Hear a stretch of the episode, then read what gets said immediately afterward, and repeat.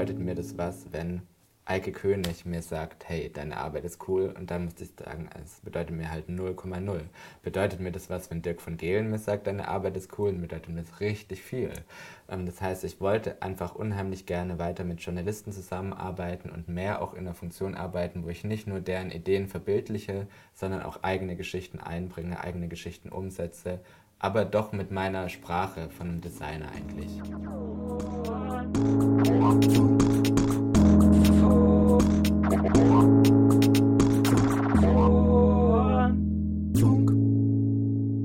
Formfunk, Kommunikationsdesign Podcast. Hallo und herzlich willkommen. Ich bin Matthias Gieselmann und mir gegenüber sitzt Thilo Kasper, der von sich selbst sagt, dass er in der bunten Grauzone zwischen Design und Journalismus arbeitet. Hallo Thilo. Hallo. Über Design, Journalismus und die Grauzone reden wir gleich noch, aber vorher will ich ein kleines Spiel mit dir spielen. Und zwar funktioniert das ganz einfach so, ich fange einen Satz an und du machst ihn fertig. Ich habe gute Ideen, wenn ich ausgeschlafen bin. Ich archiviere gute Ideen, indem ich sie auf Post-its schreibe, die ich dann nie wieder anschaue. Ich bin neidisch auf Puh, ich bin neidisch auf kinderreiche Eltern. Kinderreiche Eltern oder kinderreiche... Also Kinder von Eltern, die wo reich sind. Okay. Wenn ich ein Jahr frei habe, dann? Würde ich ganz viel lesen und kochen und wahrscheinlich so viele Projekte mir ausdenken, dass es am Ende überhaupt nicht mehr frei wäre.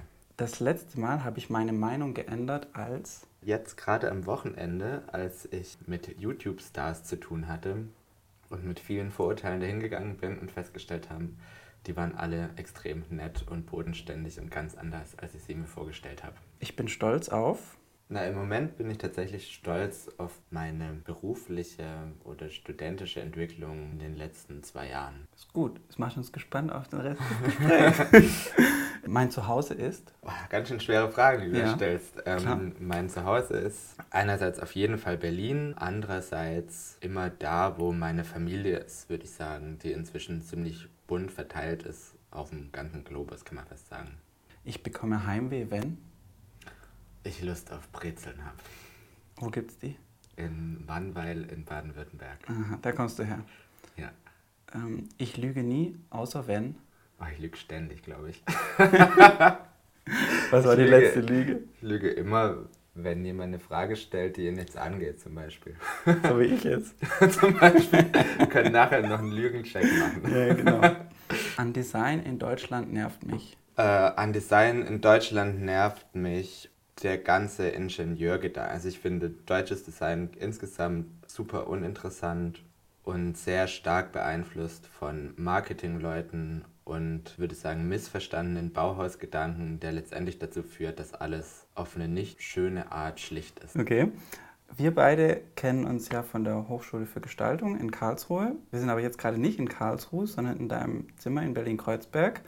Neben mir steht ein Wäscheständer und dahinter ist eine Wand mit ganz vielen bunten Post-its. Da stehen so Sachen drauf wie Buzzfeed und Meme und Kosten. Und dass du in Berlin bist, hat sicher mehrere Gründe, aber einer ist, dass du dich aus Sicht eines Designers stark mit Politik und Journalismus beschäftigst und ganz speziell mit Internet-Memes. Memes, Memes. Meme. Meme. Ist, du, du sagst Englisch. Meme, okay. Ja. Erklär mal, was ist das eigentlich ein Meme? Puh, ähm, Meme hat letztendlich zwei Bedeutungen. Geisteswissenschaftler und zum Teil Naturwissenschaftler kennen das Meme als Mem, äh, so wie es der Evolutionsbiologe Richard Dawkins 1976 in seinem Buch The Selfish Gene definiert hat. Er hat das abgeleitet einerseits von Genen, deshalb diese Kurzform Mem wie Gen, andererseits von dem Wort Mimema, das so viel heißt wie imitieren. Und er meint damit kulturelle Einheiten. Das kann ein Kochrezept sein oder eine Melodie oder ein Gedicht. Und diese Einheiten verbreiten sich ähnlich wie Gene auf eine egoistische Art rund um den Globus und wollen möglichst erfolgreich sein. Das heißt, immer das beste Meme setzt sich durch. Immer das beste Meme setzt sich durch. Das, wofür ich mich interessiere, sind Internet-Meme und die funktionieren nochmal ein bisschen anders. Die Meme-Wissenschaftlerin Limo Schiffmann hat das letztes Jahr erst ganz toll definiert. Meme von Richard Dawkins sind Egoisten, Internet-Memes sind Rudeltiere.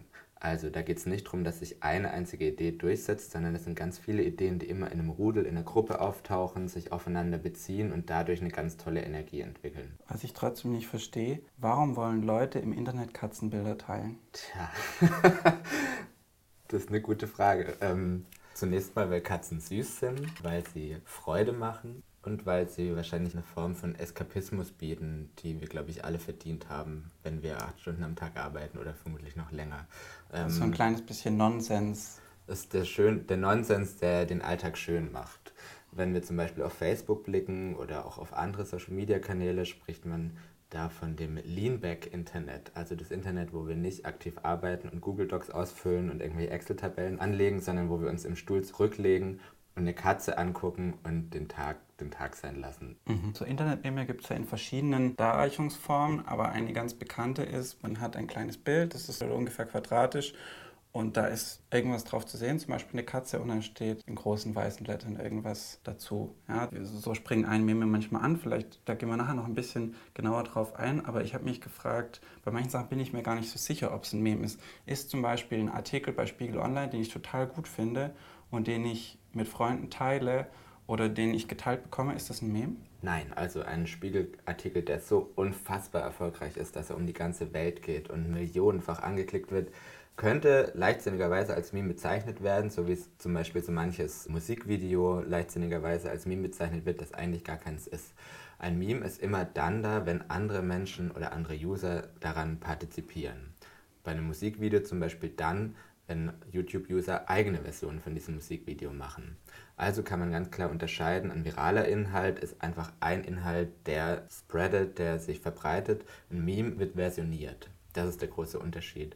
Und was du angesprochen hast, diese Bilder mit der fetten weißen Schrift, wie man die kennt, das ist auch nur ein Teil von Meme. Also äh, wir nennen das Image-Makro oder Bild-Makro. Äh, das bezieht sich auf den Prozess, dass automatisiert die Schrift da drauf gesetzt wird. Das ist, würde ich sagen, die berühmteste Meme-Genre, das es so gibt. Es gibt auch noch ganz viele andere. Also der Gangnam Style, den kennt man, der ist auch ein Meme, tausendfach imitiert. Es gibt auch Sound-Memes zum Beispiel. Vor ein paar Jahren war ein Meme ganz erfolgreich, wo ein kleiner Sound war und dann hat man gesagt Barbara Streisand. Das kennst du vielleicht auch. Äh, das ist zum Beispiel ein Beispiel für ein Sound-Meme. Also es gibt unheimlich viele verschiedene Versionen von Memes. Immer mit der Bedingung, dass man sich daran beteiligen kann. Und meistens macht es Spaß, oder? Meistens ist es Leanback oder gibt es auch so richtig negative Memes? Es gibt ganz großartige negative Memes. Also es gibt ein Beispiel von der New York Police. Die wollten eine tolle Social-Media-Kampagne machen und ehrlich gesagt ist gerade das Hashtag entfallen. Ich glaube, es war irgendwie einfach nur New York Police oder so oder I love New York Police, irgendwas in der Art. Und das ist natürlich total nach hinten losgegangen und User haben angefangen, zu diesem Hashtag Bilder von Polizeigewalt zu posten. Also ganz häufig gibt es Beispiele dafür, wo Memes nicht nur entertaining sind, sondern tatsächlich eine politische Qualität haben. Okay, also ein Meme ist so ein, eine kleine Internetbotschaft, manchmal lustig, manchmal sehr kritisch, die sich immer weiter verändert und sich viral verbreitet. Jetzt bist du Kommunikationsdesigner und dein Job ist es eigentlich, Dinge schön zu machen. Warum interessierst du dich für Memes? Naja, finde ich ein bisschen kurz gegriffen, dass unser Job ist, Dinge schön zu machen. Kommunikationsdesigner heißt, dass man Kommunikation designt. Und wo kann ich das besser als mit Memes? Also ich finde am einfachsten Memes verständlich, wenn man sie als Kommunikationsschablone betrachtet. Und dafür sind wir prädestiniert, mit unserer Ausbildung eine Schablone für Kommunikation zu entwickeln. Deine Auseinandersetzung mit dem Thema hat, glaube ich, angefangen, als du Putsch gegründet hast. Das ist so eine Art Blog, slash Label, slash Netzwerk, wo es darum geht, welche politische Bildkultur Gestalter heute noch prägen können. Und da bist du, glaube ich, zuerst der These nachgegangen, äh, wie wir eine eigene Form von Karikaturen, eine zeitgemäße Form von Karikaturen entwickeln können und hast mit Leuten einfach Dinge ausprobiert. Genau, also schon bevor ich Design studiert habe, war ich total an Journalismus und Politik studiert. Das heißt, ich habe schon mit 17 Wahlkampf gemacht ich habe. Für äh, wen? das wüsstest du jetzt. Na klar. also ich habe mal in der verirrten Zeit, ähm, war ich ein Friend of Gerd und habe Wahlkampf für Gerhard Schröder gemacht. Aha, okay. Ähm, das war 98? Das war nee, 2004. Ja, okay. 98 war ich noch gewesen. sechs Jahre alt. Ja. okay, dann hätten wir das mit dem Alter auch geklärt. genau.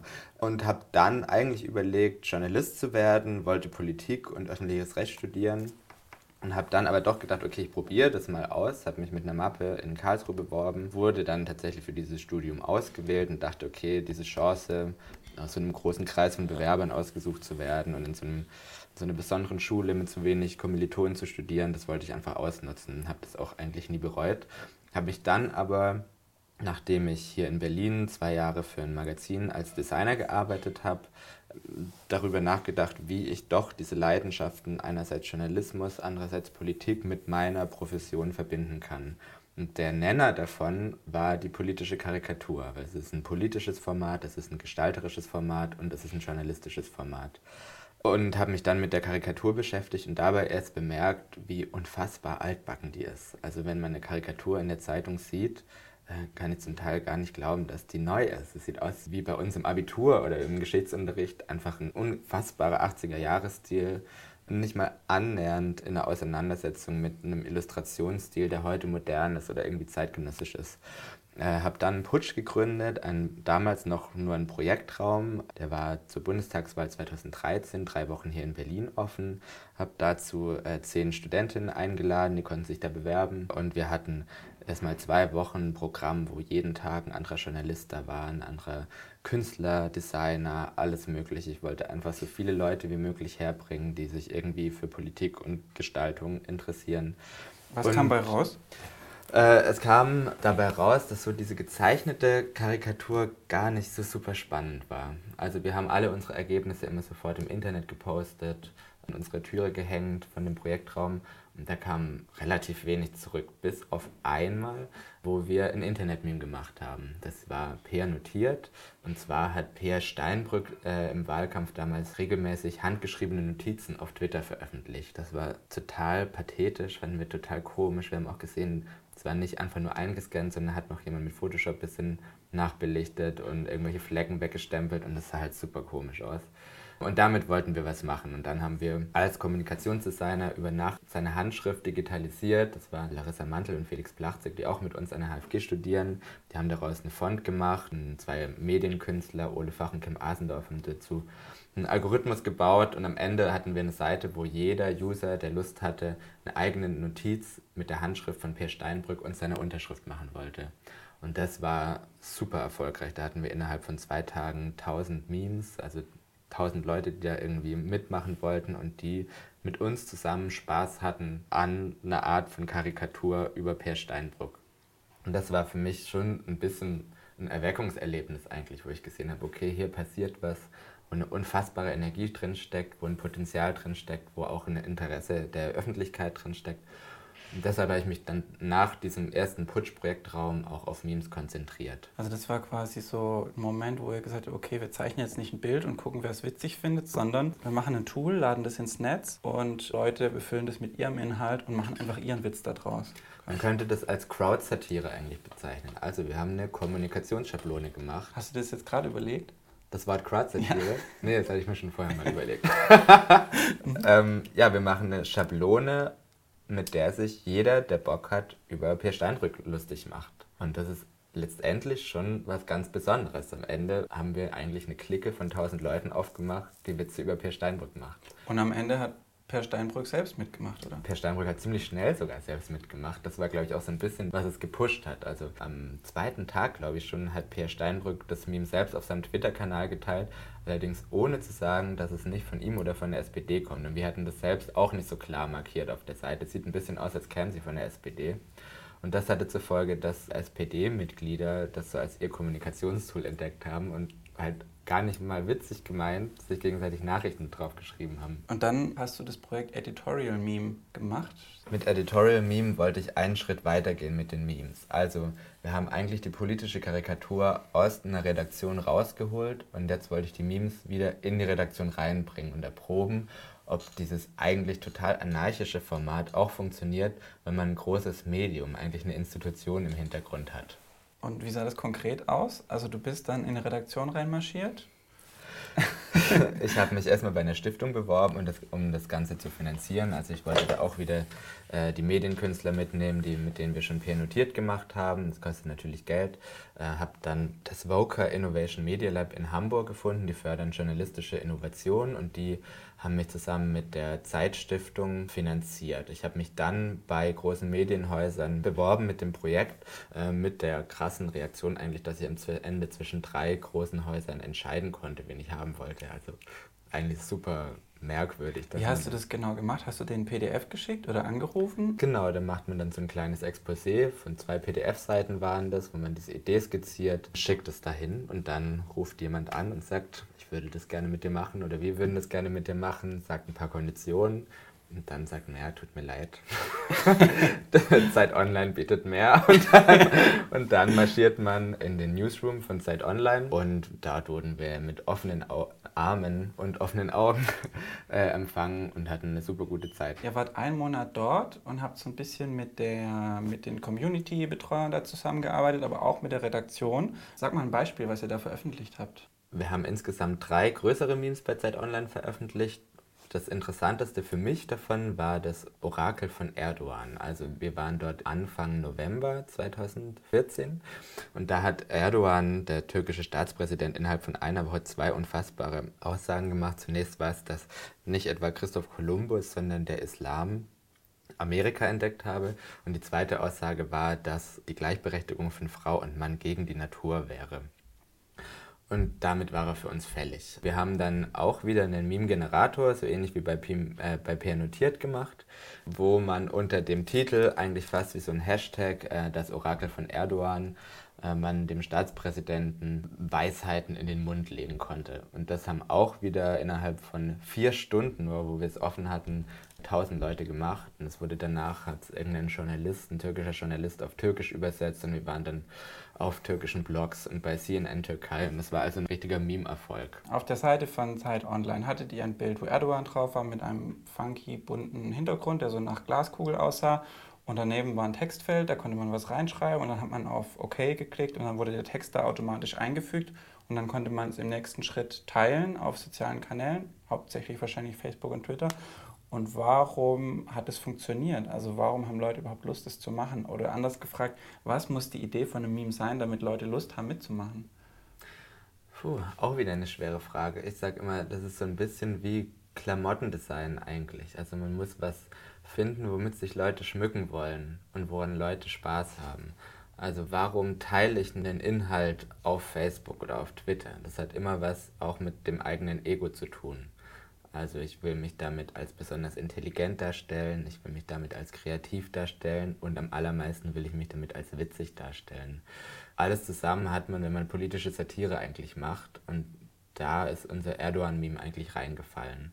Der zweite Punkt ist, dass wir mit dem Meme natürlich sowas geschaffen haben, was Satire oft hatten. Das ist eine Ventilfunktion. Also wir lesen eine Woche lang unfassbare Schlagzeilen und haben dann plötzlich ein Ventil, wo wir mal so einen Spott rauslassen können, wo wir mal echt einen Witz über jemanden machen kann, das ist befreiend. Eine Kommentatorin auf Zeit Online hat gesagt, das ist gut für die psychische Hygiene, da so einen Witz über Erdogan zu machen. Und da ist natürlich was dran.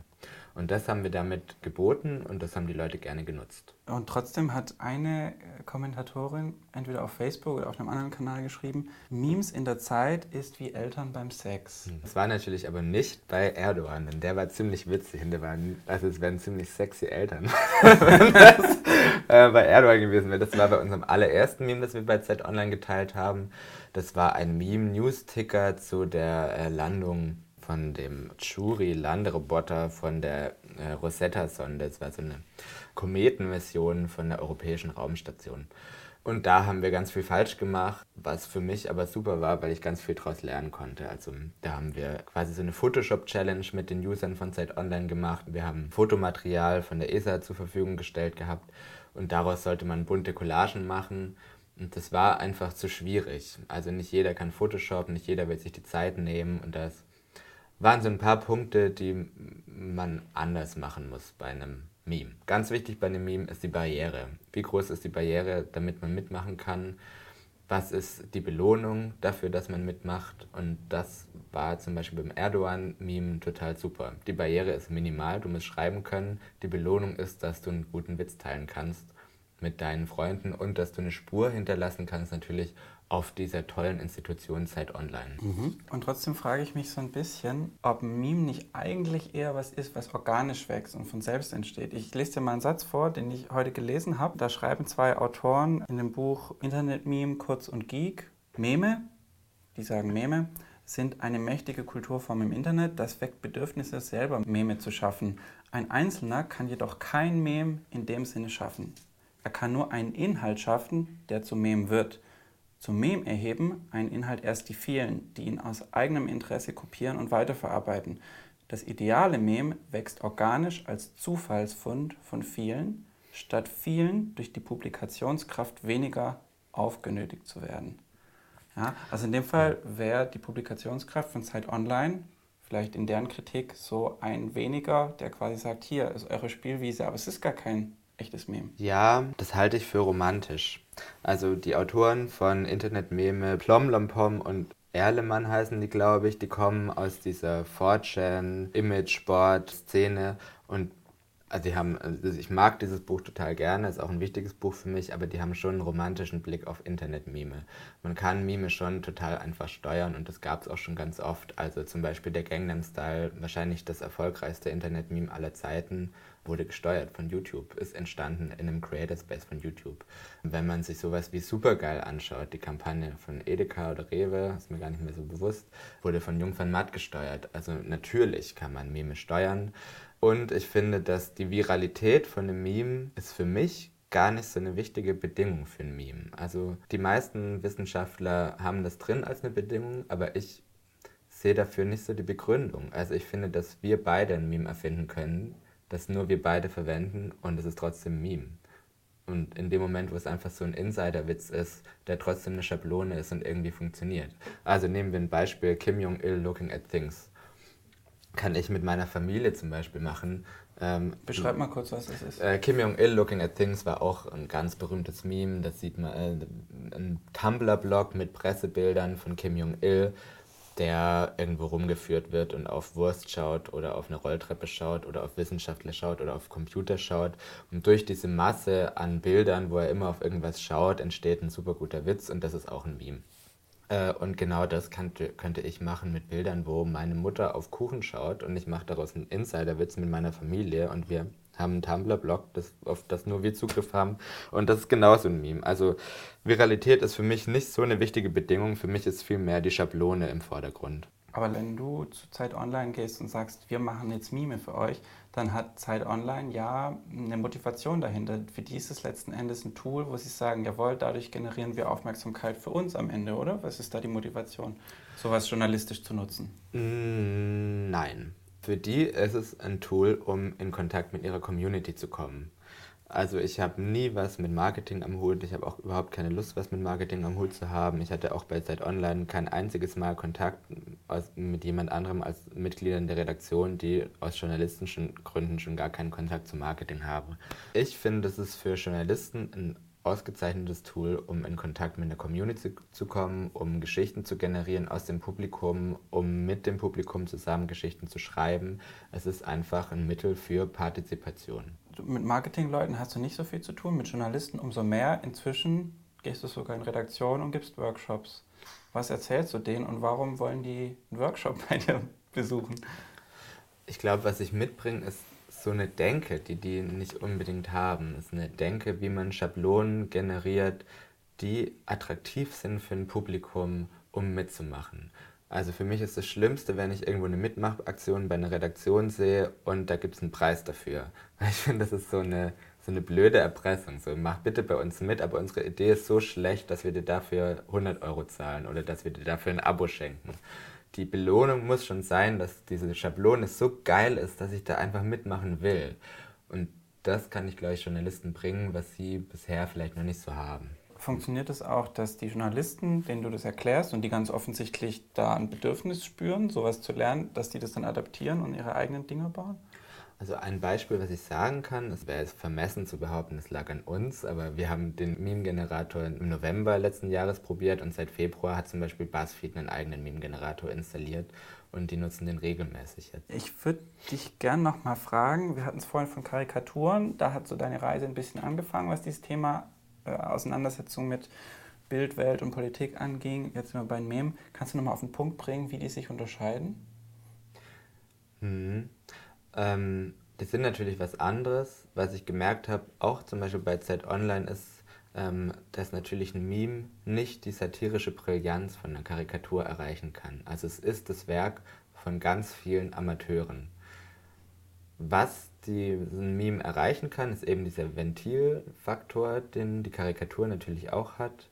Ähm, es ist natürlich eine politische Persiflage, auch was eine Karikatur ist, aber es ist grundsätzlich schon einfach was anderes. Ich frage deswegen nochmal zu den Karikaturen. Ich war letzte Woche bei äh, Götz Kramlich in Heidelberg. Er ist ein Plakatgestalter und organisiert selbst Plakatwettbewerbe und versucht auch immer Gestalter ein bisschen zu sozialer Verantwortung anzuregen. Ähm, und der, dem habe ich erzählt, dass ich dich diese Woche besuche und was du so machst und habe ihn gebeten, eine Frage für dich mitzugeben. Und die Frage klingt so. Äh, ich würde ihn gerne fragen, ob wir in einer Zeit angelangt sind, in der die politische Karikatur nicht mehr alles darf. Okay. Ich hoffe, er sagt nein. Du kannst ruhig direkt ansprechen. Ich hoffe, du sagst nein, aber ich bin mal gespannt, ob du denkst, es ist noch genauso, wie es früher war. Okay. Die Karikatur darf natürlich alles. Ich glaube, das Problem ist eher, ob die Karikatur noch jemand sieht. Ich habe das Gefühl, dass die politische Karikatur im Internet einfach nicht so gut funktioniert, dass äh, dieser gezeichnete Kommentar keinen Platz mehr hat. Wenn man ein bisschen auf die Geschichte blickt, dann war die politische Karikatur immer eingebettet in eine Berichterstattung. Zum Beispiel, wenn jetzt heute was politisches, brisantes passiert, dann kommt die Karikatur wahrscheinlich nur nicht morgen, sondern erst in zwei, drei Tagen, wenn Leser und Journalisten schon ganz viele Informationen aufgesogen haben, um diesen Kommentar am Ende auch entschlüsseln zu können. Und dafür ist unser Internet nicht so gemacht. Wir haben nicht mehr diese lineare Berichterstattung, wo Leser einheitliche Informationen erlangt haben, sondern Stopp, aber da muss ich kurz einhaken. Ist nicht das Attentat auf Charlie Hebdo vor, im Januar vor ein paar Monaten, ist das nicht ein krasses Gegenbe krasser Gegenbeweis, wo man sagt, die Karikatur reicht immerhin, um viele Leute erstmal zu verletzen und manche Leute zu grässlichen Taten zu bringen? Ja, also ich bin natürlich ein Fan von politischer Karikatur, sonst hätte ich ja diese ganzen Projekte nicht gemacht. Und ich war danach ganz gerührt, weil ich plötzlich eine ganze Facebook-Timeline voller politischer Karikaturen hatte danach. Und ich war auch neugierig drauf, ob das irgendwie einen Wechsel bringt, ob da jetzt wieder mehr passiert, ob Online-Medien auch wieder mehr Karikaturen verwenden, ob sowas wie Zeit Online oder FATS, ob die mehr Platz für Karikatur einräumen, aber das ist halt nicht passiert und das hat bestimmt auch Gründe, warum das nicht passiert. Und dann muss man auch sagen, dass der Streit und auch diese Attacken waren ja nicht nur wegen der Karikatur, sondern die waren wegen der Abbildung von Mohammed. Das ist einfach was Außergewöhnliches. Es war nicht ein Anschlag auf Karikaturisten, sondern es war ein Anschlag auf Abbilder von Mohammed. Und das ist nichts Neues. Es gab es Anfang vom 20. Jahrhundert, ich glaube 1912 oder sowas, gab es mal eine Mohammed-Karikatur in Indien und danach gab es genauso Riots. Ich finde, diese ganze Charlie Hebdo-Geschichte kann man leider nicht als, als ein Beispiel dafür nennen, dass Karikatur heute noch eine große Bedeutung hat, weil ich glaube, sie hat es einfach nicht mehr. Am besten sieht man das in der kapitalistischen Welt daran, was man für eine Karikatur bekommt. Und man bekommt heute für eine Karikatur bei einer großen Tageszeitung 50 Euro. Und davon kann niemand leben. Und deshalb kann auch die Karikatur nicht mehr leben. Lass uns ein bisschen Musik hören. Was hören wir denn? Ähm, ich habe mir ausgesucht Universal Tellerwäscher von den Sternen. Das ist für mich in den letzten Monaten einfach so ein Dauerbrenner gewesen, äh, wenn ich ganz viel am Computer saß, so einmal kurz ein ganz fröhliches, buntes Lied. Und es ist natürlich, wenn man sich so Internetgeschichten an, anschaut, wie ein Meme oder wie YouTube-Videos, auch so ein bisschen eine Geschichte, dass man vom Tellerwäscher zum Millionär wird, dass man von einer Mini-Meme-Antwort plötzlich zu 10.000 Meme-Versionen kommt. Er hat immer Hunger, er muss immer essen, er muss wohnen und schlafen und vergessen, dass gestern wie heute wird, heute wie morgen und dass in diesem Laden herzlich wenig passiert. Er drängelt sich in Bahnen und schubst sich aus dem Haus in die Gegend, wo man ihn erwartet und verbraucht. Er kennt sich schon lange und kann sich nicht mehr sehen.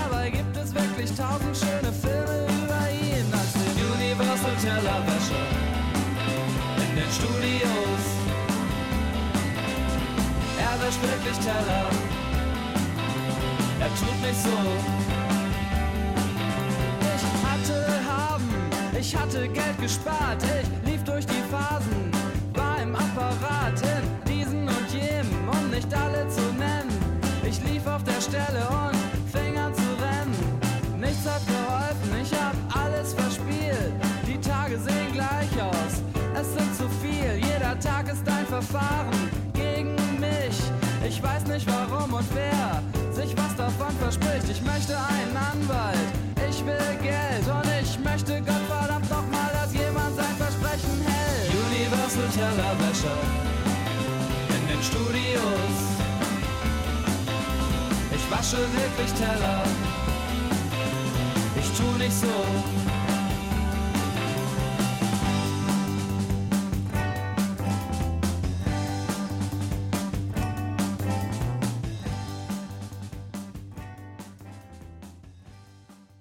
Ich würde gern mit dir noch ein bisschen über konkrete Gestaltung sprechen, also über konkrete Projekte. Äh, Du weißt, unsere Hörer sehen nicht, was wir sehen. Deswegen funktioniert es so, ich zeige dir Dinge und du musst die erstmal beschreiben. Und dann würde ich dich bitten, ein bisschen Stellung dazu zu beziehen. Also das ein bisschen einzuordnen, vielleicht auch zu sagen, ob du das gut findest oder nicht vielleicht, zu sagen, ob du das gut findest oder blöd. Also ich sehe die Internetseite BuzzFeed, ich sehe einen Artikel von meinem guten Freund Carsten Schmel ähm, mit der Überschrift Was Lahm dachte, als er ausgerutscht ist. Drunter steht, erstelle ein Bild und teile es. Dann sehe ich etwas, was unserem Meme-Generator bei Z-Online wahnsinnig ähnelt. Ich sehe ein Foto, äh, auf dem Philipp Lahm, der Fußballspieler, ausrutscht. Äh, man sieht ihn im Fall, das Gras fliegt, der Regen tropft und darüber glitzert ein blinkendes Textfeld, in das man einen Text eingeben kann. Wie finde ich das? Ähm, noch erstaunlich schlicht für ein Internet-Meme, würde ich sagen. Es ging noch viel schriller, noch viel bunter, noch viel trashiger. Also die Idee ist quasi, ich glaube, es geht um das ähm, Halbfinale oder Viertelfinale, äh, keine Ahnung, zwischen Borussia Dortmund und Bayern. Und äh, die Bayern haben sich grässlich blamiert im Elfmeterschießen. Und das ist eigentlich für die Bayern sehr untypisch. Und ähm, jetzt soll man sozusagen dieses Bild ergänzen, damit, was dem wohl durch den Kopf geht. Und du sagst aber, hm, ist ganz schön schlicht. Warum? Was könnte, was, was geht besser? Na, was heißt, geht besser? Es ging halt bunt. Also, bei, das haben wir auch zum Beispiel bei Zeit Online gemerkt, bei unserem ersten Meme, dieses Rosetta Looking at Things, was ich schon beschrieben habe. Man nimmt äh, leider sehr schöne Schwarz-Weiß-Bilder von einem Kometen und soll damit eine Collage machen. Das war zu schön. Die Leser haben nicht gemerkt, dass es ein Witz ist. Äh, könnte hier auch ein bisschen passieren, wobei man natürlich diese Ästhetik mit einer Denkblase schon zum Beispiel vom Stern kennt, wo das schon seit Jahrzehnten gemacht wird, dass man auf dem Pressebild eine Sprechblase setzt. Das ist schon eher noch gewohnt. Aber grundsätzlich ist es nicht schlecht, wenn so ein Meme schreit, hallo, ich bin ein Witz, Achtung, Achtung, mit, bei mir geht es um Spaß und nicht um Ernst. Die Funktionsweise war dann so, ähm, dass man was reingeschrieben hat. Einer hat zum Beispiel getippt, oh, Mama hat doch gesagt, ich soll meine ABS-Socken anziehen oder sowas. Und dann kann ich es gleich im nächsten Klick auf Twitter teilen. Und dort ist das Bild aber nicht direkt zu sehen, sondern ich komme wieder zurück zu BuzzFeed. Erst dort wird mir das Bild angezeigt. Und ähm, ist das so ein, so ein gängiger Mechanismus für so einen Meme-Generator? Ehrlich gesagt, ich habe den jetzt noch gar nicht so ausgecheckt von BuzzFeed, aber genau so hat unser Meme-Generator bei Zeit Online auch funktioniert. Wo wo wir gerade bei BuzzFeed sind, ich glaube, wir haben es vorhin auch schon mal angesprochen, das ist ja so eine Seite, wenn man irgendwie so mit Journalisten redet oder Vorträge, dann ist immer, steht so BuzzFeed im Raum. BuzzFeed ist so ein Player, vor dem halt haben alle ein bisschen Angst, weil online tun sich die Zeitungen schwer, weniger als noch vor ein paar Jahren, aber BuzzFeed, die holen die Klicks und vor allem die jungen Leute klicken ohne Ende auf BuzzFeed. Und BuzzFeed, ich muss sagen, ich habe es mir jetzt ein bisschen in der Vorbereitung angeguckt, ich finde es einen Riesenscheiß. Widerspricht mir gleich gerne. Aber was es da für Artikel gibt, also es sind immer Listicles, habe ich gelernt, heißt es dann. Also Artikel, die aus Listen besteht, damit man das auch ja häppchenweise konsumieren kann. Und da so Artikel, die es da gibt, heißen zum Beispiel 19 Momente von Bibi und Julienko, die deinen Glauben an die Liebe wiederherstellen. Oder 26 Fotos, die wütende Menschen noch wütender machen. Oder 117 Gedanken, die ich während der Abschlussshow der Video Days hatte. Also sind oft Sachen, die irgendwie mit Popkultur vermischt werden, mit Promis und so weiter. Und wenn man sich die Seite vom Gestalterischen anguckt, dann gibt es da irgendwelche ja, meme-artigen Bilder zu sehen und ganz große Social Buttons natürlich, dass man sich sofort weiterverbreiten kann. Und dann solche Sachen wie den Meme-Generator oder diese Listicles. Was sagst du dazu? Ich widerspreche dir total. Also ganz unabhängig vielleicht vom Inhalt ist für mich BuzzFeed im Moment das Spannendste, was im Journalismus passiert. Und ein Projekt, von dem sich deutsche Medien nicht nur eine Scheibe, sondern direkt den halben Braten eigentlich abschneiden könnten. Oh Gott. BuzzFeed macht ganz viel richtig und macht vor allem ganz viel Technik richtig. BuzzFeed hat im Gegensatz zu deutschen Medien verstanden, wie unfassbar wichtig Technik heute ist. Ein Beispiel ist der Meme-Generator. Äh, wir haben das zwar. Der abgeguckt wurde. Der, naja, und wenn der abgeguckt wurde, was ich weiß gar nicht, ob das wirklich so war, kann man trotzdem sehen, wie unfassbar fit die sind. Also wir machen das zweimal bei Zeit Online. Zeit Online macht es nie wieder nachher. Wenige Monate später macht das BuzzFeed, entwickelt daraus ein Tool, das seine Redakteure unheimlich einfach anlegen können, unheimlich einfach verwenden können und die damit Millionen Klicks generieren. BuzzFeed versteht einfach, wie soziale Medien funktionieren. Und diese Listicles, die du da ansprichst, verstehen, wie, Medien, wie, wie soziale Medien funktionieren. Und zwar, und das hat auch ganz viel mit Memes zu tun, die kommen in die Nischen rein. Das heißt, eine Liste, die du total banal findest, weil es da drin um Metwurst geht, äh, findest du scheiße, aber 100.000 Metzger in Deutschland finden die spannend und dadurch kommt BuzzFeed in die Nische der deutschen Metzger rein und kann dort einen viralen Artikel teilen. Und das können viele deutsche Medien noch nicht. Stell dir mal vor, Zeit Online hätte mehr Tools wie BuzzFeed die hätte. Stell dir mal vor, solche coolen technischen Tools würden mit den genialen Inhalten von Zeit Online verknüpft Aber werden. Aber genau da muss ich einhaken. Ich glaube, dass das nicht geht, weil ich kann mir keinen Artikel auf Zeit Online vorstellen, der heißt 26 Momente bei der Biennale, die ich total süß oder lol fand oder sowas. Ja, also selbst wenn man dann versucht, die Inhalte anders zu machen, die Sprache, die optische Aufmachung und dieses Listenformat, also ich glaube das nicht, dass es eine richtige Auseinandersetzung mit Inhalten ermöglicht. Stell dir mal vor, 26 wichtigste Biennale-Momente in Venedig. Würde ich mir viel lieber durchlesen als eine dreiseitige Rezension von irgendeinem eingebildeten Kulturredakteur. Also für, für mich funktioniert das super. Und eigentlich im Grunde kann ich das so zuspitzen, dass das, was du mit deinen Workshops machst und auch das, was ihr da mit eurem Monat bei Zeit Online gemacht habt, dass ihr so ein bisschen versucht, ein bisschen Buzzfeed in die traditionellen Online-Häuser reinzubringen? Der Versuch ist, eine neue Denke reinzubringen, einen neuen Ansatz reinzubringen und zu versuchen, dass die Redakteure verstehen, wie der Hase heute läuft. Wir müssen verstehen, dass unsere User in den sozialen Medien nicht einfach nur Konsumenten sind, sondern die sind eigentlich unsere Medien, die sind unsere Distributoren. Also, wenn ich will, dass mein Artikel viele Menschen erreicht, muss ich erreichen, dass mein Leser den so toll findet, dass er ihn teilt. Und das schaffe ich nicht nur mit meinen 50 Jahre alten Journalismuskodexes, sondern dafür muss ich Formen finden, dafür muss ich Ansätze finden, die heute funktionieren, die Leute emotional ansprechen, die Leute in ihrer Nische ansprechen. Und das macht BuzzFeed halt richtig. Und das machen viele konventionelle Medien falsch. Du machst mir Angst. Aber okay, wir, machen, wir gehen zum nächsten, zur nächsten Arbeit. Das kennst du sicher, aber erzähl trotzdem mal, was das ist. Und wenn du es nicht kennst, dann schaust du dir an, dann verstehst du es bestimmt. Ja, also hier sehen wir das wichtigste Meme aus dem Bundestagswahlkampf 2013. Der Titel ist Merkel-Raute, der Untertitel Die Hände des Merkel, Deutschlands Zukunft in guten Händen.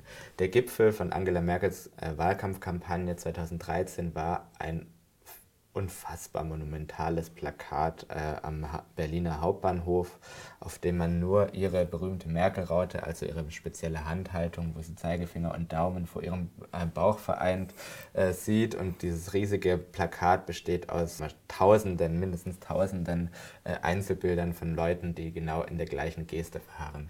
Es hat sowas Megalomanisches, was natürlich ein Meme daraus werden musste. Ich vermute eigentlich, dass es von den Kampagnenmachern genau dafür gemacht wurde, dass ein Meme draus wurde.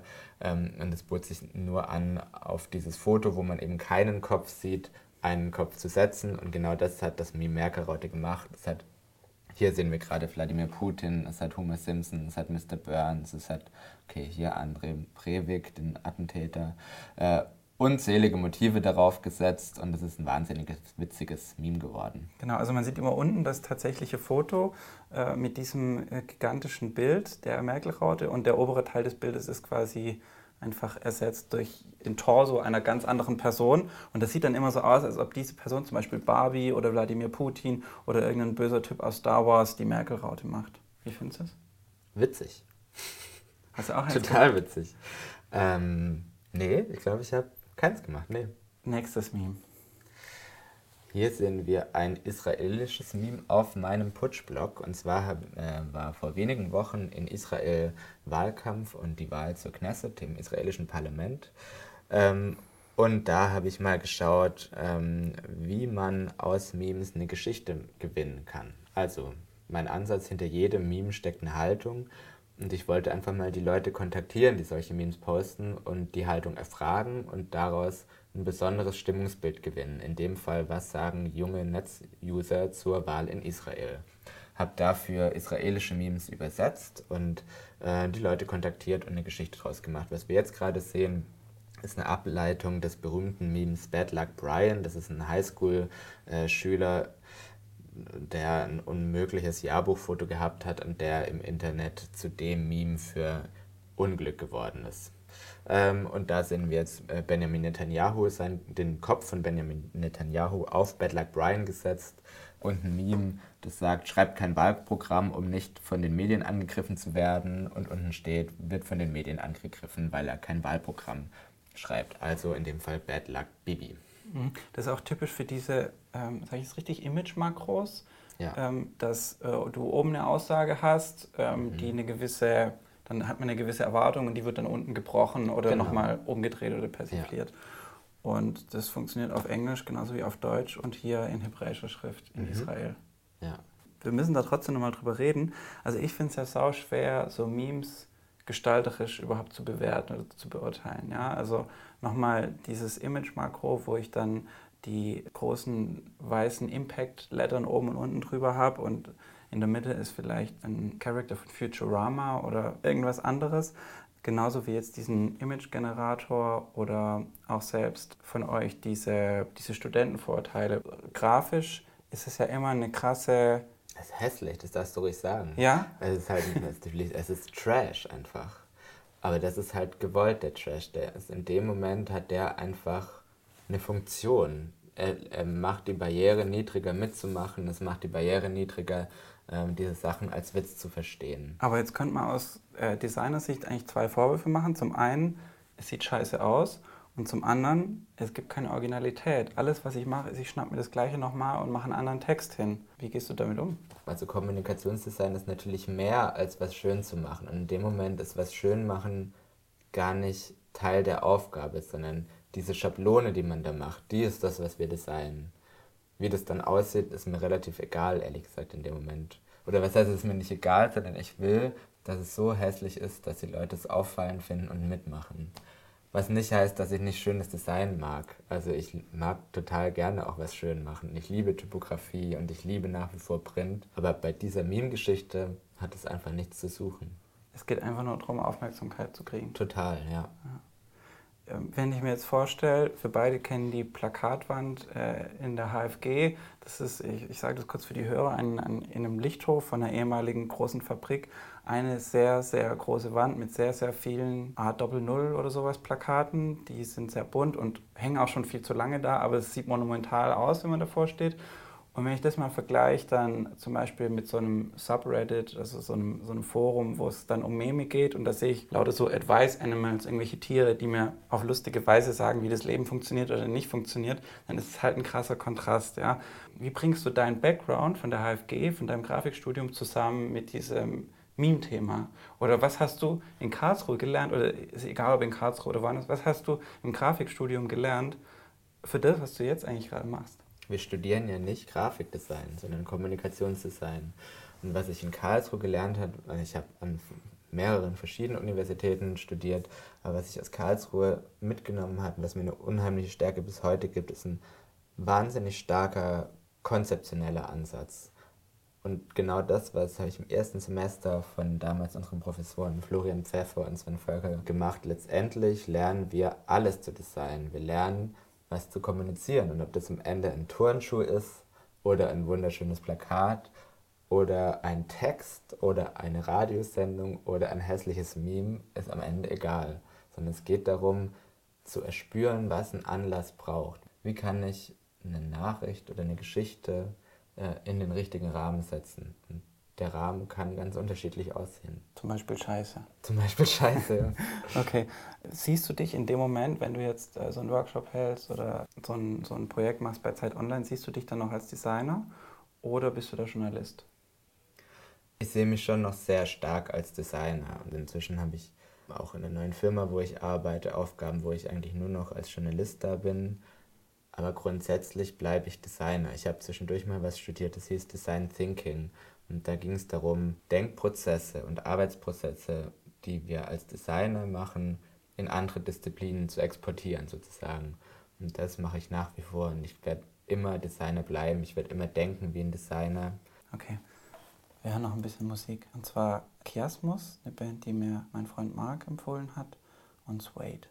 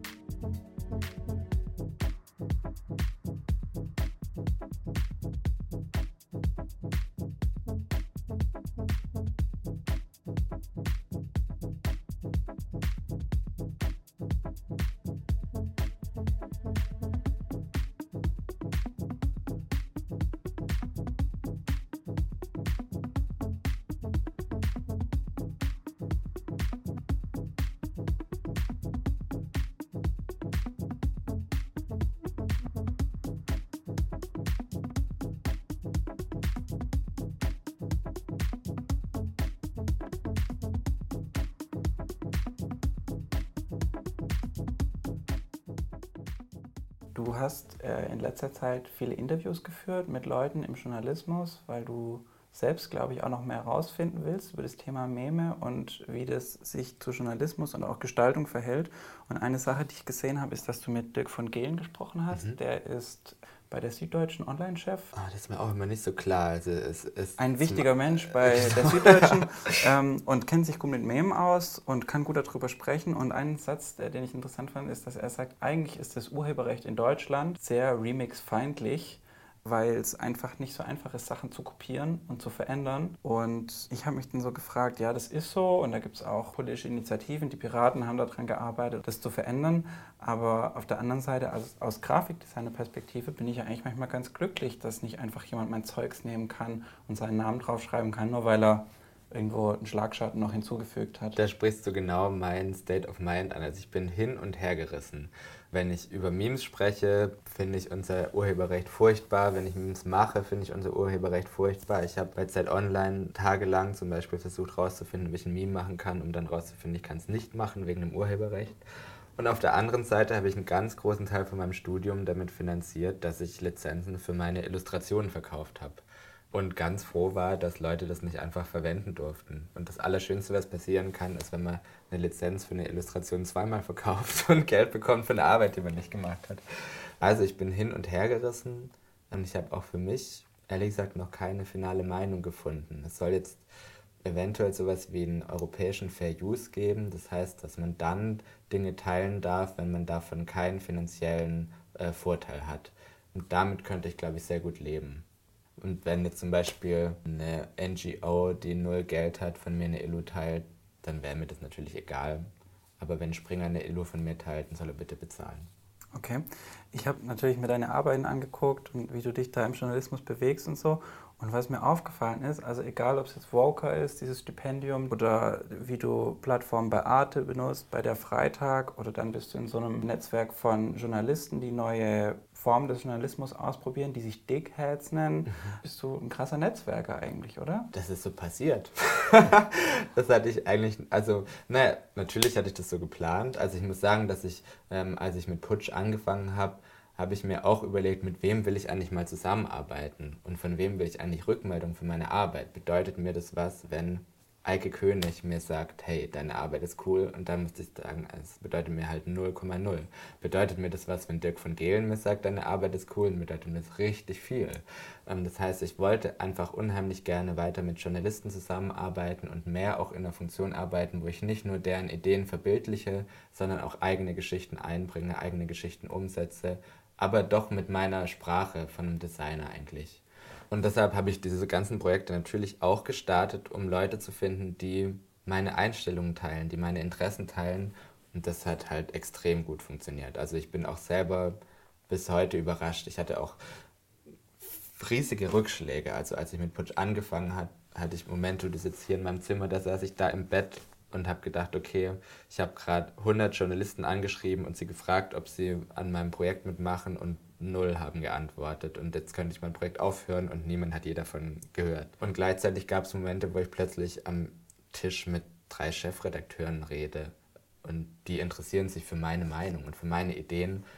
Und das waren schon krasse Momente. Also ja, irgendwie bin ich zum Netzwerker geworden, aber jetzt nicht zu so einem Netzwerker, der auf Partys seine Visitenkarten verteilt, sondern glaube, ich habe so einen ganz guten Weg gefunden, Leute, die mit mir zusammenarbeiten wollen und deren Arbeit ich cool finde, äh, mit denen Kontakt zu halten und dann entstehen mal neue Projekte oder es entsteht nichts oder man befreundet sich an. Netzwerken nur zum Netzwerken finde ich total sinnlos. Ja, wäre auch komisch, glaube ich.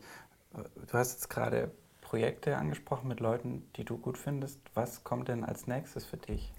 Ich habe jetzt letzte Woche einen richtigen Arbeitsvertrag unterschrieben und bin ab Juni fest angestellt bei einer Film- und Fernsehproduktionsfirma, AVE heißt die. Ähm, die machen zum Beispiel so Formate wie 140 Sekunden oder 15 Minutes of Fame. Das ist ein Meme-Magazin auf ZDF Info und habe dort zum Teil Aufgaben, wo ich ein richtiger Journalist bin und Interviewfragen stelle, neben zwei Fernsehkameras und andererseits auch ganz klassische Designaufgaben, wo ich Animationen mache, Filmtitel mache und so Geschichten. Das heißt, das Thema Meme wird dich immer noch begleiten? Die Memes sind unfassbar spannend für mich und ich glaube, dass es auch bei den Memes noch einen Teil gibt, der weit über diese trashigen Witzideen hinausgeht, weil es einfach ja eben diese grundsätzliche Schablone, mit der Journalisten mit ihrem Publikum in Kontakt treten können, ich glaube, dass die eine ganz große Zukunft hat, weil es einfach in den sozialen Medien genau darum geht. Und ein riesiges Ziel von mir ist da noch herauszufinden, wie kann man das nochmal eine Stufe weiter treiben? Wie können wir das vielleicht noch mit Videos machen oder mit Radio machen oder äh, wie können wir da richtig Geschichten zusammen entwickeln? Und jetzt ist es oft noch auf einer albernen Ebene, aber ich glaube, das hat ein wahnsinniges Potenzial und da würde ich schon gerne noch viel mehr damit arbeiten. Finde ich interessant. Wir sind fast am Ende. Ich hatte dich noch gebeten, einen Tipp mitzubringen, was, was unsere Hörer interessieren könnte, eine Arbeit, die du selbst magst und die für andere spannend sein kann. Ich habe mitgebracht das Buch The Art of Choosing von Sheena Iyengar. Ich habe auf diesem ganzen Weg der letzten Jahre ganz oft Entscheidungen treffen müssen für meine Zukunft oder berufliche oder akademische Entscheidungen. Und dieses Buch, The Art of Choosing, da geht es um Entscheidungen. Sheena Iyengar ist eine Entscheidungsforscherin und die beschreibt in diesem Buch, wie wir Menschen Entscheidungen treffen und wie das mit unserer Kultur zusammenhängt, warum ein Mensch in Indien vielleicht eine andere Entscheidung trifft als jemand in Vietnam oder in Deutschland oder in den USA, welche Unterschiede es gibt zwischen Gesellschaften, ob die kollektivistisch sind oder individualistisch. Und sie macht ganz viele Tierversuche, muss man auch leider dazu sagen, wo es dann darum geht, warum eine Ratte eine Stunde länger schwimmt als eine andere Ratte, nur weil sie Hoffnung hat. Und Oh je, okay. ein wahnsinnig spannendes Buch darüber, wie wir uns für Dinge entscheiden und warum. Und das kann ich nur empfehlen. Okay. Ich habe auch einen Tipp dabei, der ist nicht ganz so tiefgründig. Der heißt Kindle Cover Disasters. Kennst du das? Nee. Also Kindle ist ja nicht nur ein Gerät, wo man E-Books lesen kann, sondern es ist auch eine ganze Plattform, wo sich Hobbyautoren zu Profi-Autoren machen können, indem sie einfach ihr Buch hochladen und hoffen, dass es jemand kauft. Und diese Hobbyautoren schreiben nicht nur mittelgute Bücher, sondern gestalten auch sehr schlechte Covers für diese E-Books. Und es gibt eben Leute, die haben sich dessen angenommen und sammeln wirklich die schlechtesten Covers für Amateur-E-Books sozusagen auf diesem Tumblr kindlecover-disasters.tumblr.com und es ist einfach nur sehr witzig. Wenn man richtig lachen will, dann kann man da drauf gehen. Da zum Beispiel gibt es äh, The Gaian Enchantment, ein Buch von T. Jackson King. Da ist ein seltsames großes Wesen, das aus Laubblättern besteht, drauf geschoppt, ganz schlecht für so eine Windows-Hintergrundartige Hügelwiese und davor sind ganz kleine Männchen, die versuchen irgendwie mit Stöcken dieses große Wesen anzugreifen und das ist einfach geil. Genau, das ist mein Tipp. Ja, Tilo, wir sind am Ende. Danke dir fürs Gespräch. Danke dir. Danke dir für das Bier, das wir gerade getrunken haben. Ja, gerne. Und ich danke natürlich auch allen Hörerinnen und Hörern fürs Zuhören und sage bis zum nächsten Mal. Tschüss. Tschüss.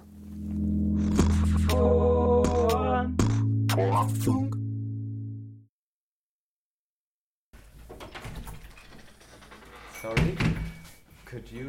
Oh, are you cooking? Ah, okay. No problem. No, no. We just wait for a minute.